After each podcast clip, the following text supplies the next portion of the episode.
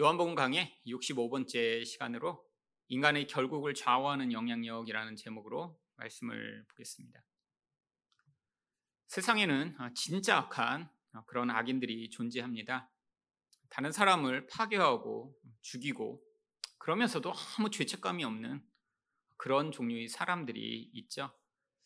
우리는 그들을 사이코패스 혹은 흉악범이라고 부르면서 우리와는 아주 아무런 관련이 없는 그런 전혀 다른 존재로 규정하는 경우가 많이 있습니다. 그런데 성경은 그렇게 인간을 바라보고 있지 않습니다.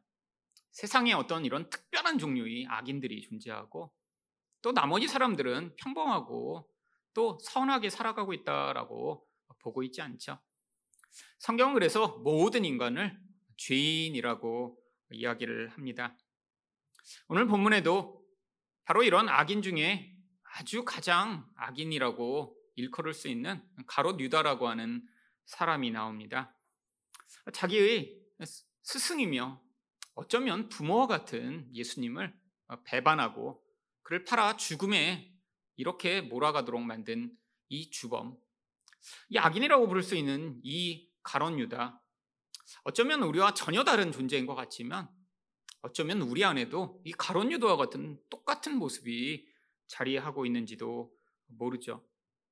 사실 이 인간의 보편적 악에 대해서 그래서 많은 사람들은 고민을 하고 도대체 인간이란 존재는 누구인가를 알아내고자 애써 왔습니다. 특별히 20세기에 이 홀로코스트라고 하는 정말 다시 반복될 수 없는 이런 엄청난 인간의 악 앞에서 한 사람이 도대체 그렇다면 이 인간의 악이란 게 무엇인가 아주 심각하게 고민을 하는 경우가 있습니다. 이 한나 아렌트라고 하는 아주 유명한 철학자입니다. 원래 독일에 살던 유대인이었어요. 근데 독일에서 이렇게 유대인들을 잡아 죽이기 시작하자 미국으로 망명을 했습니다. 그래서 아주 유명한 철학자로 이름을 날렸는데 1960년 2차 세계대전이 끝나고도 15년이 지난 뒤에 바로 아돌프 아이히만이라고 하는 이 홀로코스트를 주도했던 주범이 아르헨티나에서 잡혔습니다. 이스라엘의 정보기관이 이 아르헨티나 정부와 상의하지 않고 몰래 이 정보원들을 파견해서 이 아이만을 이스라엘로 납치합니다. 이스라엘에서 그래서 이 아이만의 이 재판이 이 홀로코스트가 끝난 15년 후에 열리기 시작했죠. 한나 아렌트는 이스라엘로 나라가 이 사람에 대해 연구하고 재판에 참여하면서 도대체 이 얼마나 악한 인간이길래 이렇게 수백만 명의 인간을 죽이고도 어, 저렇게 멀쩡할 수 있을까? 이 인간에 대해 알아보기 시작했습니다. 그런데 이 아이만은 스스로도 뭐 내가 죽인 사람이 500만 명 이상이다라고 주장하며 아, 난 이게 양심에 하나도 꺼리낌이 없다라고 주장하던 그런 사람이었죠. 아, 그래서 한나 아렌트는 참 특별한 이런 이상한 인간이기에 도대체 세상에서는 찾아볼 수 없는 그런 사이코패스니까 이런 악을 행했겠지라고 이 사람을 연구한 결과가 무엇이었냐면 이 사람이 지극히 평범하며 또 주변에 자기가 아는 사람들에게는 아주 친절한 그런 사람이었다라고 하는 것입니다. 그래서 이 한나 아렌트가 그때부터 고민에 빠졌어요. 아니 어떻게 이렇게 친절하고 평범한 사람이 이렇게 수백만 명을 죽이고도 어, 이렇게 양심의 가책을 받지 않을 수 있을까? 그래서 그가 그때 만들어낸 개념이 악의 평범성이라고 하는 개념입니다. 지금 이 철학사조에서는 이 개념은 아주 그냥 보편적 개념이 됐어요. 우리가 볼 때는 아주 평범한 모든 사람이 어떤 특정한 상황이 되면 이렇게 무서운 악을 행할 수 있는 이 악이라고 하는 것이 어떤 특별한 것이 아니라 너무나 평범한 것이라고 하는 사실을 이제 철학자들은 인정하게 된 것이죠. 가론 유다 또한 마찬가지입니다. 우리가 전혀 다른 어떤 특별한 존재이기에 이렇게 예수님을 배반하고 악을 행한 것이 아니라 그 또한 우리와 아주 유사한 존재였던 것이죠. 인간의 선함이나 악함이라는 것이 한 개인이 원래 타고난 것이 아니라 바로 이 선함과 악함을 극대화할 수 있는 어떤 특별한 조건과 환경이 영향을 미치고 그 영향 가운데 어떤 사람은 이런 무시무시한 악을 행하는 자가 되고 어떤 사람은 그렇지 않은 이런 다른 결과가 나타나는 것이죠. 그렇다면 인간의 결국을 좌우하는 영향력은 무엇인가요? 첫 번째로 하나님의 뜻입니다. 18절 상반절 말씀입니다. 내가 너희 모두를 가리켜 말하는 것이 아니니라 나는 내가 택한 자들이 누구인지 알니라.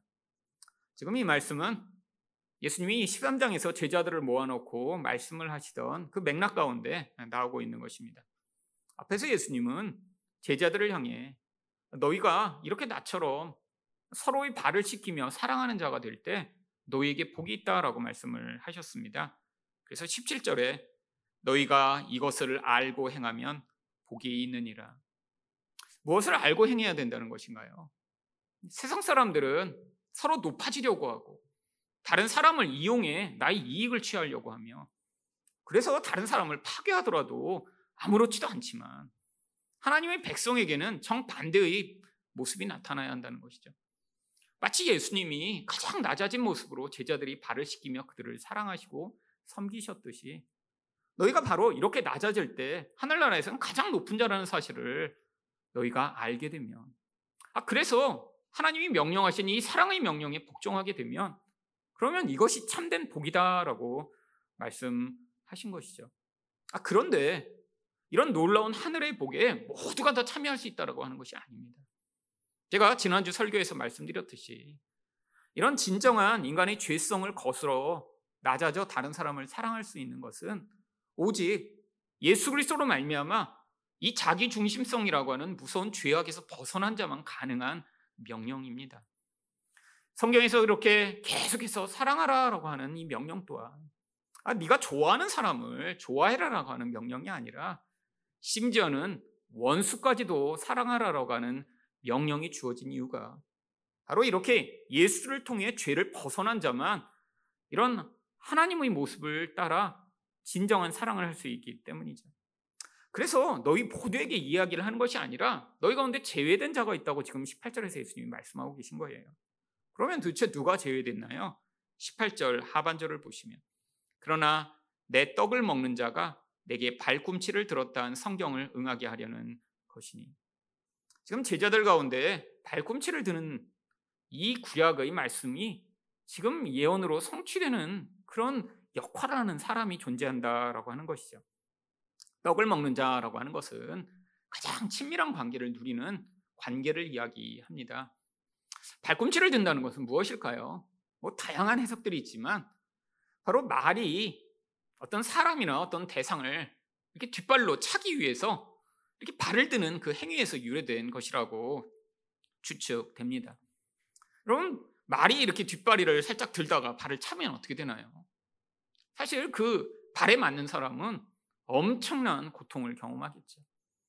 이처럼 한 이렇게 친한 관계였는데 누군가를 배신하여 상대를 이렇게 파괴하고 고통하게 만드는 행위를 발을 든다라고 하고 있는 것이죠. 여러분 그런데 이 말씀은 구약 시편 41편 9절에서 다윗이 이야기했던 것입니다. 내가 신뢰하여 내 떡을 나눠 먹던 나의 가까운 친구도 나를 대적하여 그의 발꿈치를 들었나이다. 여러분 다윗은 바로 자기 주변에서 자기 친하게 지냈던 사람들이 자신을 배신한 많은 경험을 했습니다. 근데 이 다윗이 왜 이런 경험을 하게 된 것이죠? 하나님이 이 다윗을 통해 앞으로 메시아가 오시면 이 메시아가 어떤 분인가를 우리에게 가르쳐 주시는 그림으로 이 다윗의 인생을 사용하셨던 것이죠. 결국 이 다윗이 여기서 나 이렇게 가까운 친구가 나를 배신했다라고 하는 이 다윗의 경험을 통한 이 고백이 앞으로 메시아가 오시면 똑같은 일이 벌어질 것임을 보여주는 모형이었던 것입니다. 예수님은 바로 이 일을 이야기하시며 너희 가운데 이 일을 행할 자가 있다라고 21절과 22절에서 말씀하십니다.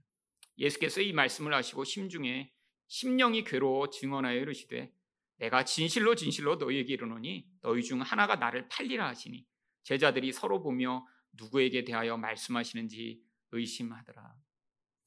여러분 고대의 랍비와 제자의 관계는 지금 우리가 학교에서 만나는 선생님과 학생의 관계가 아니었습니다.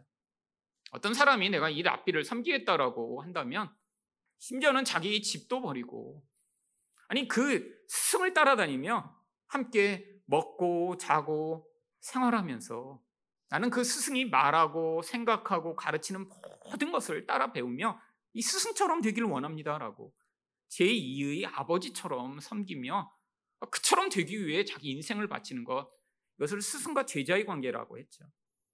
많은 사람들이 예수님을 따라다녔습니다. 근데 예수님이 그 중에 가장 열심히 있고 또 가장 적합한 사람 12명을 택하셨는데 그 중에 한 명이 가롯 유다였던 것입니다. 여러분, 근데 이 가롯 유다가 이 예수님을 이렇게 따라다녔을 때 처음부터 아, 난 이 사람을 배신해야지. 나중에 이를 팔아먹어서 내 유익을 취해야지라고 했을까요? 아닙니다. 가롯 유다도 처음에는 이 예수님을 따라다니며 무엇인가 이 나라가 계약되고 변화돼 그 놀라운 영광을 한번 누려보겠다라고 하는 그런 다른 제자들과 똑같은 마음으로 예수를 따라다녔죠. 그런데 어떤 일이 벌어졌나요? 바로 그렇게 예수님이 가장 신뢰하는 사람 중에 한 명인 이 가론 유다가 결국엔 예수를 배신하고 예수를 죽음에 몰아넣는 자리에 서게 된 것입니다. 여러분 그런데 이 가론 유다가 이렇게 예수님을 배신한 것이 하나님이 시키신 것인가요? 왜 구약 성경에 아, 이런 일이 예언이 된 것이죠? 여러분 세상에서 벌어지는 악이 꼭 하나님이 이 모든 악들을 행하신 것이 아닙니다. 물론 하나님이 이 세상을 다스리시죠. 그런데 이 세상에 벌어지는 이 악의 대부분은 바로 이 인간 안에 있는 죄악이 만들어낸 결과죠. 결국 이 가론 유도 또한 왜 이런 일을 하게 됐는지 그 단서가 바로 요한복음 12장 6절에 이렇게 나옵니다. 그는 도둑이라 돈꾀를 맞고 거기 넣는 것을 훔쳐 가미로라. 여러분 공동체에서 어떤 사람이 이렇게 재정을 맡고 그 모든 공동체의 출납을 지금 담당하고 있다면 아마 다른 사람이 볼 때도 이 사람은 계산에 아주 빠른 사람이고 돌봄 관리를 잘하는 꼼꼼한 사람이겠죠. 근데 그 기회를 사용해 바로 이런 악을 행하는 이 사람은 결국 얼마나 그의 욕심이 강력한가를 보여주는 그러한 증거겠죠. 여러분 이 욕심이라는 것이 결국 이 죄악에서 말미암은 결과입니다. 하나님의 생명이 충만하지 않으니까 점점 그 인간의 영혼 안에 욕심이 커지는데 결국 돈만이 아니라 이 가론 유다의 욕심은 예수라고 하는 그 대상을 향해서도 나의 욕망을 그가 충족시키지 못하면 과감하게 그를 배신하고 버릴 수 있는 자리에까지 서게 된 것이죠. 여러분, 이 인간의 욕심이라는 건 결국 물질은 자기 도구로 사용하여 자기 욕망을 취하는 도구로 만들기를 원하고 사람은 그 대상을 사실 나를 위한 목적으로 그 대상이 존재하기를 원하는 것이 이 욕심이 만들어내는 결과입니다. 그런데 여러분 물질은 내가 사용하다가 내가 사용하는 나의 원함에 맞지 않으면 버릴 수 있죠. 아, 우리도 자주 하는 거잖아요. 어떤 물건을 샀는데 아 이게 사용하면 참 좋겠다라고 그래서 사용을 하다가 아, 별로 내가 원하는 용도에 잘 맞질 않아요. 아, 그러면 얼마든지 물건은 버리고 새로운 걸 살 수 있죠. 근데 진짜 문제가 되는 것이 무엇인가요? 사람을 향해 이 똑같은 태도가 나타난다고 하는 것입니다.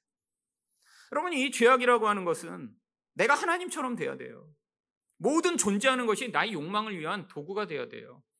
근데 사람마저도 내가 예수를 나의 어떠한 목적을 위해 따라다니다가 그가 내 마음에 들지 않을 때 결국 그를 버리고 나의 욕망을 위한 도구로 만들어버리는 이런 태도.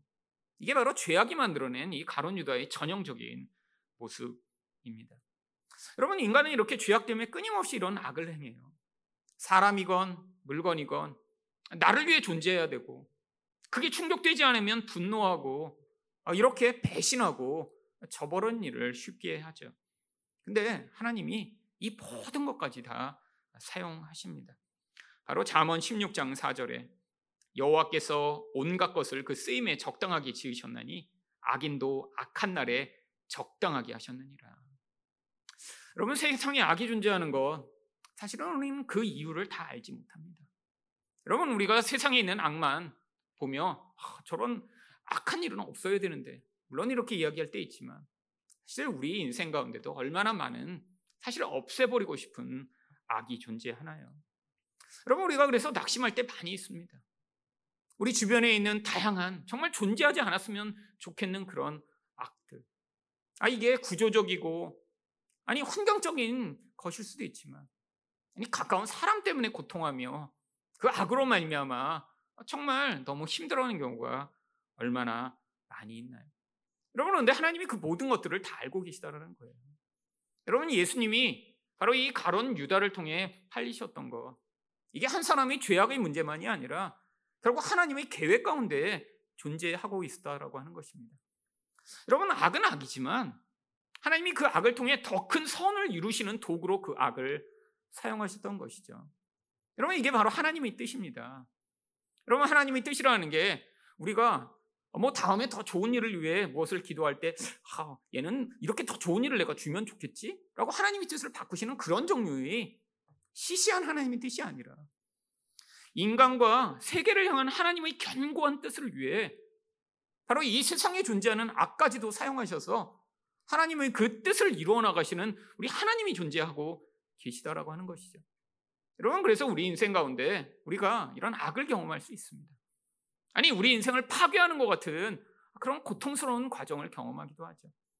때로는 만나지 않았으면 좋을 것 같은 그런 사람을 만나기도 합니다. 근데 이 모든 것이 어떤 궁극적인 하나님의 뜻 안에 존재하나요? 하나님은 하나님의 백성들을 마치 이 예수 그리스도를 이 악에도 불구하고 십자가의 길을 통해 우리를 구원하는 그런 구원자로 삼으셨듯이 우리 인생 가운데 나타나는 모든 악과 모든 불합리한 것들을 통해서도 하나님이 하나님의 구원을 완성시켜 나가시는 그런 도구로 사용하신다는 것이죠. 여러분 그런데 이 가론 유다는 왜 다른 제자들과는 다른 이런 반응을 하게 된 것일까요? 바로 그 이유가 20절에 나옵니다. 내가 진실로 진실로 너희에게 이르노니 내가 보낸 자를 영접하는 자는 나를 영접하는 것이요 나를 영접하는 자는 나를 보내신 이를 영접하는 것이니라. 지금 예수님이 지금 요한복음에서 반복해서 같은 말씀을 하세요. 너희가 나를 봤으면 하늘에 있는 하나님을 본 거야. 너희가 내 말을 들었으면 하늘에 있는 하나님이 하신 말씀을 들은 거야. 여러분 왜 자꾸 이 이야기를 반복해서 말씀하시는 것일까요? 지금 이 예수님은 사람들이 기대하는 하늘에 있는 하나님의 모습을 갖고 있지 않으시니까요. 아니 하늘에 있는 하나님이시라면 더 강력하고 더 위험 있고 더 멋있고 우리가 생각할 만한 그런 강력한 힘을 가지고 오셨어야 하는데 예수님은 그렇지 않으셨으니까요. 여러분, 이게 이 현실에서 우리가 똑같이 경험하는 것입니다. 여러분, 하나님을 믿는데 하나님이 정말 우리 인생에서 아, 그렇게 강력하고 위험 있고 놀라운 모습으로 나타나시는 경우가 얼마나 자주 있나요? 여러분, 구약의 백성들은 그 하나님을 경험했습니다. 대표적으로 출애굽기에서 신의 산에 하나님이 강림하셨을 때 어떤 일이 있었나요? 출애굽기 19장 16절과 18절을 보시면 셋째 날 아침에 우레와 번개와 빽빽한 구름이 산 위에 있고 나팔 소리가 매우 크게 들리니 진중에 있는 모든 백성이 다 떨더라. 신의 산에 연기가 자욱하니 여호와께서 불 가운데서 거기 강림하심이라. 그 연기가 옹기 가마 연기같이 떠오르고 온 산이 크게 진동하며. 여러분 지금 하나님이 이렇게 한번 임하신다면 정말 얼마나 장엄하고 얼마나 멋있을까요?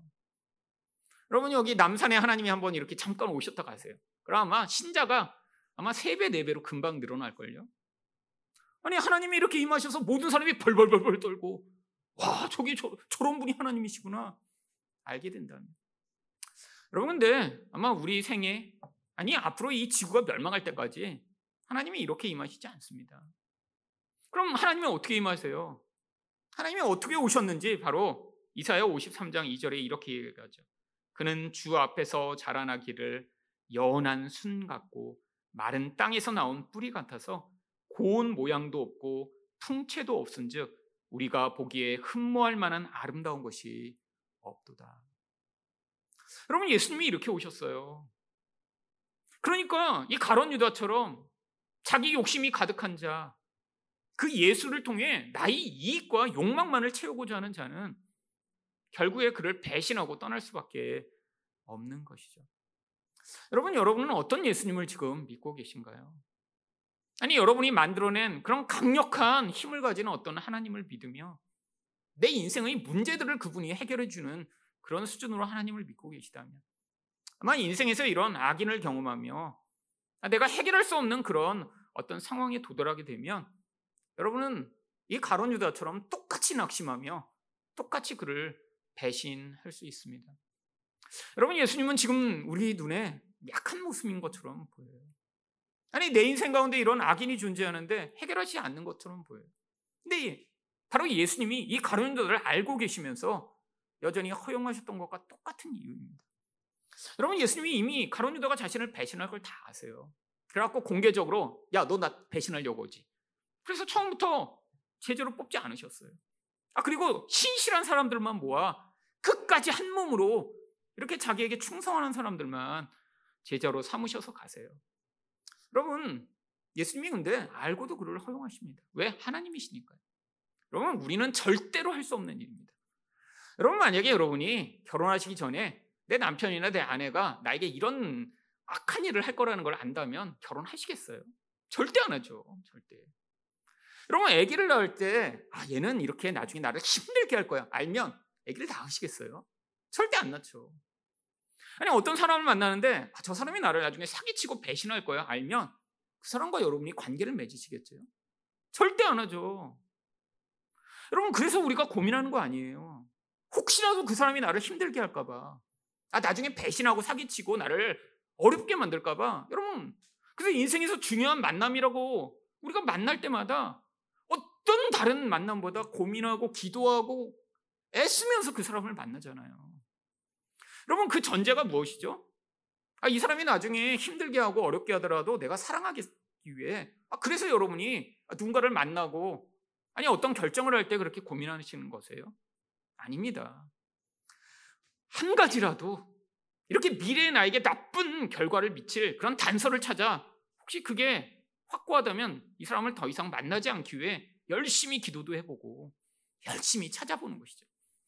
여러분, 내 인간의 한계가 무엇인가요? 아무리 고민하고 아무리 기도하고 아무리 했어도 여러분 자기가 원하는 그런 정확히 맞는 사람을 찾아 그 사람과 관계에 맺을 수 없습니다. 여러분 결혼해 보시니까 그렇잖아요. 여러분 많이 고민하시고 결혼하셨잖아요. 정말 여러분이 그냥 갑자기 자다가 어, 이 사람은 결혼해야지. 그래서 그냥 결혼하신 분 아무도 없으실 거 아니에요. 여러분 애 낳기 전에 여러분 그 애 때문에 고민하고 힘들게 될 것 여러분 아셨나요? 아, 우리 다 모릅니다. 아니 우리가 생각하는 우리 생각과 판단은 미래를 절대로 알 수가 없어요. 인간은 본질적으로 그래서 내 미래에 나에게 해를 끼치고 어려움을 가져올 어떤 것을 계속해서 피하고자 하는데 여러분 예수님은 어떻게 하세요? 이, 이것을 받아들이시고 그 과정을 통해 오히려 더 큰 선을 이루시는 그 과정으로 사용하십니다. 근데 하나님이 우리 인생 가운데 지금 벌어지는 이 모든 일을 통해서도 똑같은 일을 행하고 계신다라고 하는 거죠. 여러분, 우리가 그래서 하나님의 뜻을 믿고 신뢰한다면 여러분이 누구를 만나도 아니 어떤 상황에서도 두려워하실 필요가 없습니다. 여러분 어떤 사람들은 아 내가 나중에 애 낳으면 얼마나 힘들고 얼마나 어려울까 그래서 애를 안 낳기로 결정하는 사람들이 요즘 점점 많아진대요. 그렇죠. 애 낳으면 당연히 힘듭니다. 여러분 정말 힘들지 않게 하는 정말 착하고 공부 잘하고 너무 순한 아이는 아, 그거는 정말 기적처럼 돌연변이가 태어나야만 가능한 일이에요. 애를 낳으면 당연히 힘든 거예요. 여러분, 시간도, 노력도, 모든 관심도, 여러분, 내가 혼자 사는 것보다 몇 배의 짐을 짊어지고 가는 것처럼 힘든 게 당연하죠. 여러분, 그럼에도 불구하고 하나님이 이 과정을 통해 우리에게 어떤 약속을 주고 계시나요? 인생에서 힘들고 어려운 모든 만남, 아니 모든 과정들을 통해서도 하나님이 하나님이 백성을 향한 더 거룩하고 온전한 뜻을 이루는 도구로 그 모든 것들을 사용하신다라고 이야기하고 계신 것이죠. 여러분, 예수님을 믿지 못하면 우리는 이 과정을 지나갈 수가 없습니다. 우리 예수님이 하나님의 뜻을 믿고 받아들이며 이 땅에서 자신에게 주어진 그 모든 이런 도저히 용납이 불가능한 자까지도 받아들이셨던 것은 바로 하나님의 뜻을 받아들이시며 그 모든 것들을 용납하셨기 때문이죠. 여러분, 예수님이 바로 이것을 무엇이라고 그래서 제자들에게 말씀하시나요? 19절입니다. 지금부터 이 일이 일어나기 전에 미리 너희에게 일러둠은 일이 일어날 때 내가 그인 줄 너희가 믿게 하려 함이로라. 여러분 하나님이 이 친구의 배신을 통해 결국 이 예수 그리스도가 십자가에 가서 죽임을 당하시고 아 그리고 이 모든 일이 일어난 뒤에는 제자들이 아 예수님이 결국 구약의 예언대로 이 모든 일이 일어나신 바로 그분이시구나라는 사실을 깨달을 수 있도록 지금 예수님이 미리 말씀하고 계시다라는 거예요. 여러분 예수님이 그래서 아주 모호하게 계속 이야기하십니다. 아, 제자들 12명밖에 안 되는데 아, 제가 날 배신할 거야.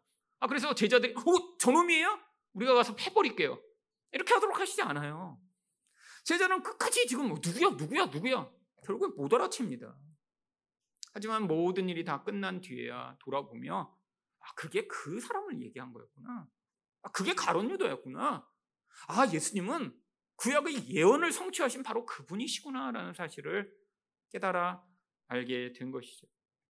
여러분, 바로 예수님은 하나님의 뜻에 따라 이 모든 일들을 받아들이시고 행하셨습니다. 그리고 우리를 향해서도 동일한 것들을 말씀하고 계신 거예요. 무엇을요? 우리 살다 보면 반드시 악인을 만납니다. 아니, 객관적으로는 악인이 아닐 수 있는데, 악인이 아닐 수도 있죠. 근데 나에게만 악인일 수도 있어요. 여러분 주변에 있는 어떤 사람이 여러분 관계가 나쁘면 여러분 그 사람이 모든 사람과 다 관계가 나빠서 여러분과 힘드신가요? 그렇지 않은 경우가 많습니다. 나는 너무 힘들어요. 그 사람 때문에. 죽을 것 같아요. 근데 나는 그런데 다른 사람은 그렇지 않아요. 이게 바로 선택적 악인입니다. 선택적 악인. 나와 어떤 객관적이고 어떤 온전한 그냥 평범한 문제에서는 그렇게 문제가 안 되는데 나랑 특별한 어떤 관계나 어떤 상황이 지금 물려 있기 때문에 그 사람과 계속 지금 트러블이 있는 것이죠. 여러분 그런데 하나님이 왜 우리가 기도해도 그 악인이 사라지거나 그 사람으로 말미암는 고통에서 당장 해결해 주시지 않는 것일까요? 바로 하나님이 이 과정을 통해 더 큰 하나님의 뜻 아니 구원자를 보내 우리를 구원하시는 것 이 하나님의 뜻을 완성하시는 목적으로 이 모든 것들을 사용하고 계신 것이죠. 우리를 향해서는 어떤 뜻이 기다리고 있나요? 요한복음 6장 39절입니다. 나를 보내신 이의 뜻은 내게 주신 자 중에 내가 하나도 잃어버리지 아니하고 마지막 날에 다시 살리는 이것이니라. 여러분 우리 인생 가운데 하나님은 우리를 보호하십니다. 우리가 누구를 만나도 우리가 어떤 상황에 있어도 하나님 반드시 이 구원을 완성해 나가시죠. 우리가 믿어야 될 것은 무엇인가요? 바로 이 하나님의 뜻에 따라 아니 내 인생이 원래 그냥 하나님의 이 은혜적 개입이 없었더라면 어쩌면 악인으로 끝날 수도 있고 죄악에 매어 죽을 수밖에 없었던 자인데 하나님이 내 인생에 개입해 오셔서 바로 이 구원의 은혜를 베푸시는 것 자체가 결국 내 인생을 이렇게 망하거나 이렇게 악인으로 끝나지 아니하도록 베푸시는 은혜라고 여러분이 받아들일 때 여러분이 누구를 만나든 어떤 상황에서든 그것이 하나님의 은혜의 통로가 될 줄 믿습니다. 두 번째로 인간의 결국을 좌우하는 영향력은 무엇인가요? 마귀의 개입입니다. 23절부터 25절까지 말씀입니다. 예수의 제자 중 하나 곧 그가 사랑하시는 자가 예수의 품에 의지하여 누웠는지라. 시몬 베드로가 머리짓을 하여 말하되 말씀하신 자가 누구인지 말하라 하니 그가 예수의 가슴에 그대로 의지하여 말하되 주여 누구니까? 이 고대 이스라엘 사람들이 만찬을 할 때는 누워서 밥을 먹었습니다. 이게 로마에서 유래된 아, 그런 풍습이죠. 왼쪽 팔로 머리를 기대거나 베개를 놓고 이렇게 사람들이 옆으로 보통 3명 정도씩 이렇게 긴 소파 같은 데 누워서 식탁을 가운데 두고 어, 누워서 시종들이 가져오는 떡을 오른손으로 찍어 먹으며 만찬을 했습니다. 로마 사람들이 왜 이렇게 먹었냐면 바로 이 로마에 더 오랫동안 밥을 먹으며 몸이 지치지 않도록 밥을 먹다가 가장 편안한 자세를 만들어낸 게 누워서 먹는 것이라고 해요. 왼쪽으로 누우면 이 위가 이렇게 왼쪽으로 이렇게 그 더 늘어지기 때문에 서서 먹을 때보다 더 많은 양을 먹을 수 있다고 합니다. 참 이 인간의 쾌락을 극대화하게 만들어낸 사실은 그런 모습이죠. 근데 이 로마에 오랫동안 이스라엘이 지배를 받으면서 이스라엘 사람들도 이렇게 만찬을 할 때는 이런 방식으로 누워서 식사를 했습니다. 그래서 지금 이런 여기 나와 있는 자세가 가능한 거예요. 예수님이 누워 계시고요. 그리고 그 옆에 보통 세 사람이 이렇게 같이 한 테이블에 누우니까 그 앞에 이 요한이라고 하는 예수님이 사랑하는 자라고 요한복음에서 자기가 스스로를 계속해서 기록하고 있는 요한이 누워 있었던 것이죠. 예수님이 이렇게 지금 말씀하시니까 멀리 있던 베드로가 손짓한 거예요. 야, 물어봐, 물어봐. 바로 옆에 누워 있다가 요한이 물어봅니다. 예수님, 누구예요? 누구예요? 알려주세요. 여러분, 그때 예수님이 26절에서 뭐라고 말씀하시나요? 예수께서 대답하시되 내가 떡 한 조각을 적셔다 주는 자가 그니라 하시고 곧 한 조각을 적셔서 가롯 시몬의 아들 유다에게 주시니 아니 너무 명확하게 이 사람이야 라고 지금 마치 하신 것처럼 하셨죠. 여러분 그런데 이것 또한 약간 모호합니다. 왜냐하면 지금 당시에 이렇게 떡을 먹는데 아, 물론 지금과 같은 맛있는 빵이 아니라 내용물이 별로 들어가지 않은 납작한 이런 떡이었기 때문에 아, 이런 뭐 와인이나 아니면 달콤한 그런 시럽 같은 것에 떡을 찍어서 먹는 것이 관습이었습니다. 아, 원래 그래서 거기서 제일 높은 사람, 주인이 되는 그런 역할을 하는 사람이 같이 있는 사람들에게 떡을 이렇게 돌려서 나눠주는 것으로 아, 우리는 떡을 나눠 먹는 이런 한 형제고 가장 친밀한 사람이야를 서로에게 같이 공유하는 시간이 바로 그 떡을 떼주는 거예요. 사실 그런데 이 가론 유다에게만 떡을 예수님이 떼주셨나요? 아니에요. 가론 유다에게도 주시고 또 옆에 있는 사람한테도 주시고 아, 그런 와중에 지금 이 상황이 벌어진 것입니다. 아 그래서 지금 이 말씀을 하셨지만 명확하게 저 사람이 이 사람이야? 라고 모두가 알 수 있는 이런 명확한 상황이 아니었죠. 아마 예수님이 계속해서 떡을 떼주시며 이런 상황들이 벌어졌기 때문에 지금 이 제자들은 아직 이 벌어지고 있는 상황의 심각성을 이해하지 못했기 때문에 이게 바로 가론 유다라는 생각을 하지 못했던 것입니다. 근데 예수님이 말씀과 함께 떡을 떼주시자 어떤 일이 벌어졌나요? 27절입니다. 조각을 받은 후 곧 사탄이 그 속에 들어간지라 예 예수께서 유다에게 이르시되 내가 하는 일을 속히 하라 하시니 여러분 성경에서 이 사탄이 들어갔다라고 하는 표현이 여기 한 군데밖에 안 나옵니다. 진짜로 사탄이 사람의 속에 들어갔는지는 알 수 없지만 이게 어떤 것을 이야기하는 것인가요? 이제 이 가론 유다는 이 사탄의 완벽한 통제와 다스림 안에 들어갔다라는 것들을 보여주는 것이죠. 여러분 사탄이 이렇게 사람 안에 이렇게 들어가서 어떤 사람을 처음부터 지배할 수 없습니다. 지금 어떤 과정을 통해 이 모든 일이 벌어졌나요? 요한복음 13장 2절을 보시면 마귀가 벌써 시몬의 아들 가론 유다의 마음에 예수를 팔려는 생각을 넣었더라. 여러분 맨 처음에는 생각만 넣어줬어요. 근데 제가 지난주에 말씀드렸듯이 아니 이 마귀가 어떤 사람한테 이런 생각을 넣어줄 수 있죠? 이미 마음 가운데 이런 예수님에 대한 배반, 예수님을 필요 없다고 생각하며 그를 영접하지 아니한 이런 예수님을 거부하고 있는 마음에 이런 마음을 넣어줄 수 있죠. 이렇게 넣어준 마음이 안에서 그 한 존재를 요동시키며 아 이렇게 해야겠다라고 자기 욕망과 일치하게 될 때 결국엔 그 사람은 이 마귀의 노예가 되는 상황에까지 벌어지는 것입니다. 여러분 이때까지 가면 이제 더 이상 돌이킬 수 없어요. 여러분 어떤 사람이 우리가 보면 정말 인간으로서 할 수 없는 행위를 하는 경우들이 많이 있습니다. 대부분 어떻게 된 건 줄 아세요? 여러분 눈에는 보이지 않지만 이렇게 자기 마음 가운데 있는 다양한 종류의 상처, 분노, 죄악 가운데 이런 마귀적인 개입으로 말미암아 결국 이 마귀의 이 사로잡힘에 사로잡혀 어떤 경우에는 인간으로서 할 수 없는 행위를 하면서도 이런 비참한 모습에 들어가게 되는 것이죠. 여러분 성경에 바로 그 대표적인 예가 가인으로 나옵니다. 창세기 4장 6절과 7절을 보시면 여호와께서 가인에게 이르시되 내가 분하여 함은 어찌 됨이며 안색이 변함은 어찌 됨이냐 내가 선을 행하면 어찌 낯을 들지 못하겠느냐 선을 행하지 아니하면 죄가 문에 엎드려 있느니라 죄가 너를 원하나 너는 죄를 다스릴지니 여러분 가인이 왜 화냈나요? 자기 마음대로 안 돼서 화냈죠. 아니 동생의 제사만 하나님이 받으시고 자기 재물은 안 받으셔서 화냈죠. 만약에 가인이 아 나는 내가 뭐 드려도 하나님 받든 안 받든 별로 관계 없어 라고 하면 화 안 났을 거예요. 근데 가인은 언제나 자기가 인정받고 싶어 했어요. 동생같이 별것 아닌 인간보다 내가 인정받는 게 너무 당연하지라고 생각했죠. 근데 하나님이 자기를 안 받으세요. 그러니까 안에 분노가 가득합니다. 여러분 화날 수 있습니다. 인간은 반드시 화가 납니다. 다양한 종류대로 화가 나죠. 왜요? 우리는 하나님이 아니라 인생을 살며 내 마음대로 안 되는 일이 늘 자주 있거든요. 근데 무엇이 문제인가요? 화나는 것이 문제가 아니라 이제 이 화난 마음 가운데 어떤 생각이 들어오며 그를 지배하는 단계까지 나아가면 안 된다는 거예요. 여러분 지금 여기는 이것을 그림으로 묘사하고 있습니다. 죄가 문에 엎드려 있느니라. 여러분 이 엎드려 있다는 성경이 다른 부분에서 사자가 사슴을 잡기 위해 웅크려 있다라고 하는 이 맹수들을 표현할 때 사용하는 단어예요.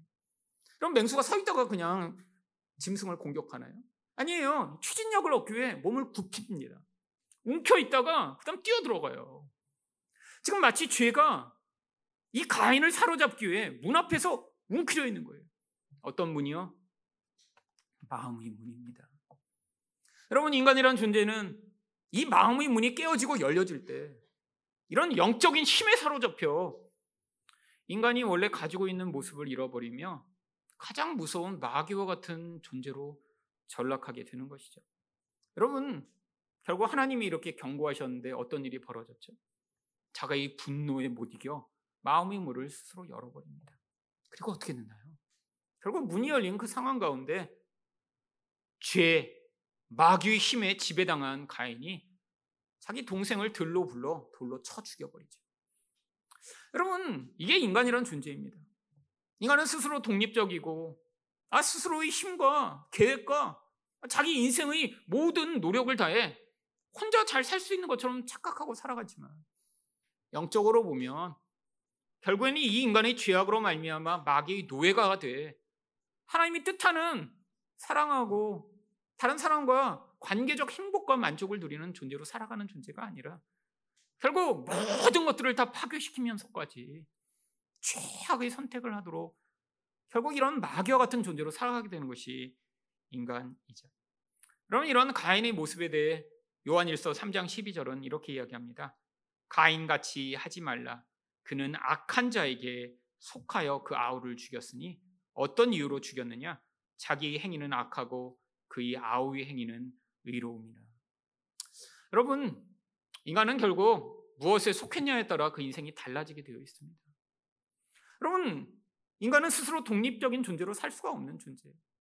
인간이 결국 예수를 받아들여 예수에게 속하면 이제 이 마귀의 무서운 지배와 영향력으로부터 자유를 얻을 수 있지만 인간이 예수를 받아들이지 않으면 결국엔 마귀에게 속해 마귀가 시키는 대로 인생을 파괴하며 스스로도 저주받은 것처럼 고통스러운 인생을 살게 되는 것이죠. 여러분 예수님이 지금 가론 유다에게 떡을 떼주시고 내가 하려는 일을 해라 라고 말씀하셨더니 지금 제자들이 이 상황을 이해하지 못하고 있습니다. 28절 말씀입니다.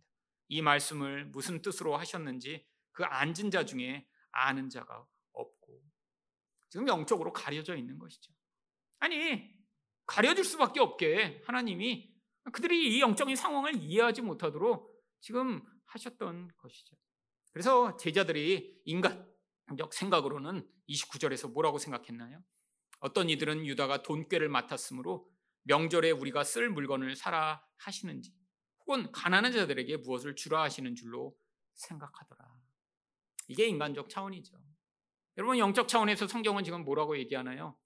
단순히 지금 이렇게 눈에 보이는 상황이 벌어지는 게 아니라 지금 이 가론 유다는 마귀에게 사로잡혀 그의 시키는 대로 창조주이시며 하나님이신 예수를 팔아버리는 자리에 서게 됐음을 이야기하고 있는 것입니다.